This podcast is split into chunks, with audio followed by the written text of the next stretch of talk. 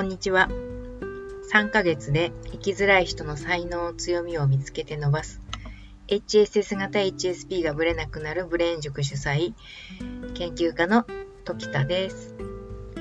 えっ、ー、と、今日はですね、HSS 型 HSP の方たちの、えっ、ー、と、様々な、こう、トライアルについてですね、ちょっとこうお話ししてみようかなというふうに思いまして、えー、時間をとっていただければと思います。まあ、流れ聞きをね、していただくっていうことに、あの、向いているというふうにおっしゃられる方が何人かいらっしゃったので、きっとこれを流れ聞きしていただきながら、まあ、片手間で何かをやっていただくっていうのはとても向いているみたいです。やってみてください。えっとですね、とフラワーエッセンスについてどう思われますかというふうにご質問いただいたんです。とフラワーエッセンス私本当にわからなくてですね、あの、一回だけ作って調合していただいた、調合でいいのかな？していただいたことがあるんですけれども、あの、それももう本当にお試しレベルの話ですし、こう、何かに、その、なんていうのかな、よりどころにするっていうことがちょっと私苦手みたいで、えっ、と、フラワーエッセンスに一心にこう自分の悩みを解消してもらえるはずだというふうに思い込むことが多分苦手なんだと思うんですね。あの、そういうもんじゃないんだよ、フラワーエッセンスはっていうふうに、あの、本当にフラワーエッセンスをやってらっしゃる方は思われると思うんですけれども、あの、多分向いてないんです、私。それで、フラワーエッセンスが HSP に向いているよっていう風に書かれてる方がいらっしゃるんですけど、時田さんは、その、そういうこうフラワーエッセンスの HSP に対する効果についてどう思われますかっていう風に、あの、ご質問いただいたんですね。で、その方が、えー、こう、こう聞いてくださったので、私、あの、フラワーエッセンスについて全く無知ですので、何も申し上げられないですというふうに、あの、あ謝りまして、でもですね、あの、その方がいいと思うなら、やった方がいいと思うんですよ。あの、もし、それで効果があったっていうふうに感じるのであれば、こう、何かよりどころにする、気持ちをちょっとでも解消する、えーと、気持ちを晴らすとか、ちょっと抑うつ気味な気持ちをこうちょっと持ち上げるみたいな効果があるっていうふうに思われるのであれば、手段の一つとして持っておいた方がいいと思うんですね。で、えっ、と、生きづらさの解消って実は2つの方向性があると思ってるんです。えー、まず根源的な部分をガツッとフィックスさせていく、根源的な課題を見ていくっていう方法がもちろん一つ見るための、その根源的な課題を見るためのセッションを、や講座を実施しているっていうことはご存知だと思うんですが、そうではなくて、あの、その時その時に、こう、ドカーンって落ち込んでしまわないように、自分の、こう、気晴らしをたくさん手段として持っておくっていうのも、あの、もう一つの方法としては必要だと思うんですね。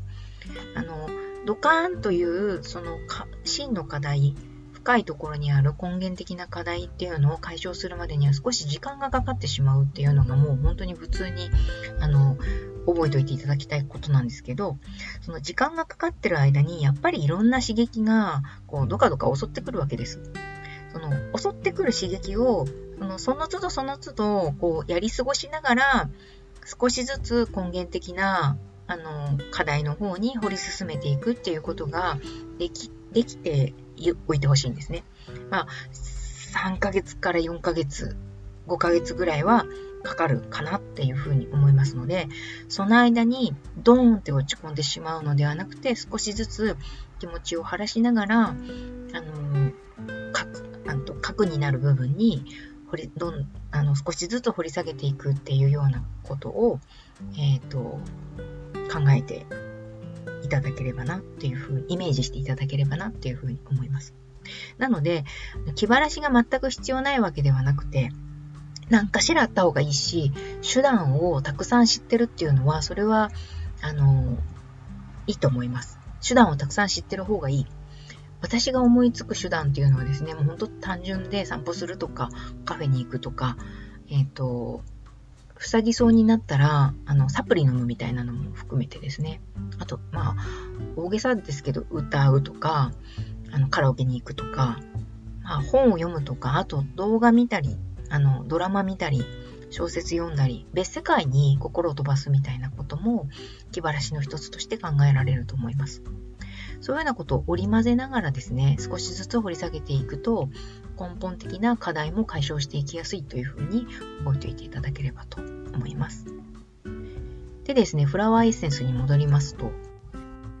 えっ、ー、と、良いと思ったことはやってみると良いと思います。で効果があれば、それに越したことはないですし、あ、効果あるな、気持ちが上がるな、みたいな、こう、ちょっとスルーできるな、っていうような効果があれば、あの、何を使ってもいいと思いますし、あの、法律の内側のものですよ。えっ、ー、と、いいと思いますし、効果がなかったっていう時は、選択肢が一つ消せたっていうふうに、あの、思っていただければなっていうふうに思うんです。その HSS 型 HSP の生きづらさを解消するには、ある程度の覚悟がいるなというふうに私は思ってるんですね。で、その、その覚悟っていうのは、あの、ある程度可能性を試してみて、えー、もしかしたらもうその可能性をそのリストにするじゃないですか。これやってみようかな。あ、生きづらくならなかった。これやってみようかな。あ、生きづらくならなかったっていう風に消していくと。消していくと、その、だんだんですね、選択肢が狭まってきますよね。選択肢が狭まってきたら、もうその選択肢のその最後の方にあるやつっていうのは、これやるのは本当に最後の手段だなと思う、あの、ものを残すと思うんです。もうこれしか残らなかったっていう風に絞られて初めて、なんでしょう。覚悟が決まるというか、あの、自分自身に向き合うっていう覚悟が決まってくるっていうふうに思ってるからなんですね。というのは私がそれを体験してきたからっていうのが大きい理由なんですけど、その切実さ、本当に向き合うよっていう、なんかこう、そこから目をそらさないで、えっ、ー、と、きちんと自分に向き合うよっていう強い気持ちっていうのはやっぱり選択肢が残ってないこれしかないっていう風にななると、もう向き合わざるを得ないわけですよね。後ろの扉が閉まってしまうようなことですし、後ろが断崖絶壁である、えー、ような状況に追い込まれるからなわけです。で、私も最初はですね、まあ何かしらすぐ楽になるんじゃないかなっていうふうに思ってたんです。それこそその占いをやってみたりとか、あの、占いの、占い師さんのところに、こう、いろんな手相とかですね、生年月日とかももちろんやりましたし、市中水明とかもやってもらいましたし、あのー、あとは、まあ、催眠とかですね、えっ、ー、と、あと、カーマー心理カウンセリングにも何人かの方にお願いしましたし、まあ、NLP とかも少しかじらせてもらいました。あとその臨床心理の大学院の授業をこういくつかコマ取ってみたりとかですね。そこで結構本当に真剣に勉強をガリガリしましたね。あとはその霊視をこう見てもらって、その先生のところに霊視を習得させてもらうために霊視の霊視を学びに行ったりとかですね。あの、スピリチュアル系も何人かの方にお願いしました。で、いろいろ試したんですけれども、あとアドラーとかですかね。あの、アドラーの心理学とかも、あの、講師にもなりましたし。で、いずれもですね、あの、核となる課題には到達しない感じっていうのが残っちゃったんです。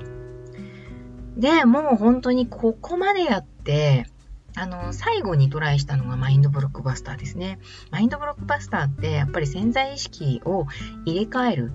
上書きするっていう触れ込みだったので、もう意識でできないなら潜在意識だろうっていうふうに思ったわけですよ。で、えー、まあ潜在意識で検索したら、当時マインドブロックバスターっていうのが、こうヒットしてきたので、そこをま見てもらって、そしてその、その流れで受講するっていうようなことになって、そのマインドブロックバスターの先生っていうような時期も2年ぐらいでしたかね、あの、やってました。そこまでやってですね、あの、な、何が、いや、何をやってたかって言ったら、やっぱりその、チェックリストからどんどんこう候補を消してったってことなんですね。で最終的に何が残ったかって言ったら、ああ、もう本当の自分に向き合うしかないんだ。なんか手段とかじゃないんだっていう風に、腹が座るというかもうね、座らされました。で、そこまで行ったのは何だ何だったのかって言ったら、まあ、必要な過程だったんだなって今となって思いますけど、とにかくなんか自分に向き合うだなんて、えー、無理だと思ってましたし、えーと、全く考えたくなかったので、えー、それを最後に残したっていうことなんですけれども、まあ、でもそれをやってみた結果、うん、結局ここに自分自身にきちんと向き合うっていうことでしか生きづらさの解消っていうものには、えー、到達しないというあの記憶経験がありますのであの何が言いたいかというとですね、えー、可能性これはいいんじゃないかと思う可能性は、まあ、お金とか時間の許す限りやってみてもらったらいいかなというふうに思っています。切実さを、えっ、ー、と、醸し出すまでの間、なんだろう、ちょっと言葉違うかな。えー、そんな風に思っております。今日は、と、フラワーエッセンスはどう思いますか？というご質問にお答えしてみました。ではまた失礼します。